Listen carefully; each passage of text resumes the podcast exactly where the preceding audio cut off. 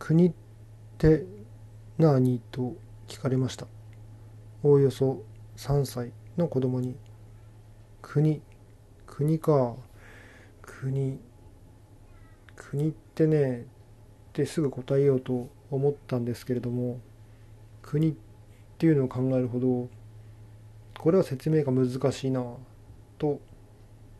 思いました。まずそもそも自分の理解としてはどうなんだろうか。と思って国まず限られた決まった特定の地域があってで民族はどうかっていうと民族自体はいろんな民族があるので民族でくくればしないだろうなと思いあとは何だろう法律とか法整備があってで国と人国民との関係性、うん、それぞれの立ち位置立場があってで決まりがあって歴史があって大体そんな感じのことを国っていうのかなと思ったのはいいんですけどもただそれを3歳にどう説明するかというところでそこが非常に難しかったです。まあぐらい2つかな。そのぐらいにしていく必要があるなと思いました。まあ3つ以上になると多分理解できないでしょうからね。で2つに絞ろうと思って思ったのがまず土地国土だろうなと思います。そもそもこれがないと国としては今の価値観では成り立たないんじゃないかなと思います。なので土地国土が一つ。もう一つは国としての決まり事法律でしょうね。国としてのルール法律決まり事それがあることによって国民と国家も定義されるし国としての何て言うのかなオリジナリティというのかなそういったものも提起されるので定義されるのでその2つだなと思いました。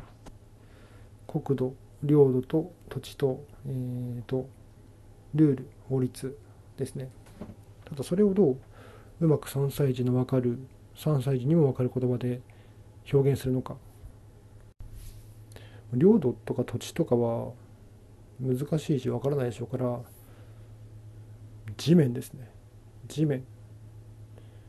地面。領土イコール地面。なので地面というふうに表現しました。でもう一つの法律ルールは決まり事と思ったんですけども決まり事の事も事をつけることによって名詞化するっていうふうなルール付けも分かんないでしょうから決まり事ではダメで約束にしました。なので国とは何かっていう質問に対する答えは地面と約束だよと答えたらなんとなく分かってもらえたんじゃないかと。最近あれなんですよね。分からない言葉を言うとそれ分からないっていうので非常に分かるか分からないかが分かりやすいただこの答ええっと地面と約束っていうことについてはどちらも分からないって言葉は出なかったので多分概念としてはかなり遠いんでしょうけどもそれとそれの組み合わせということ自体は理解してもらえたと思うので悪くない回答だったんではないかなと思います。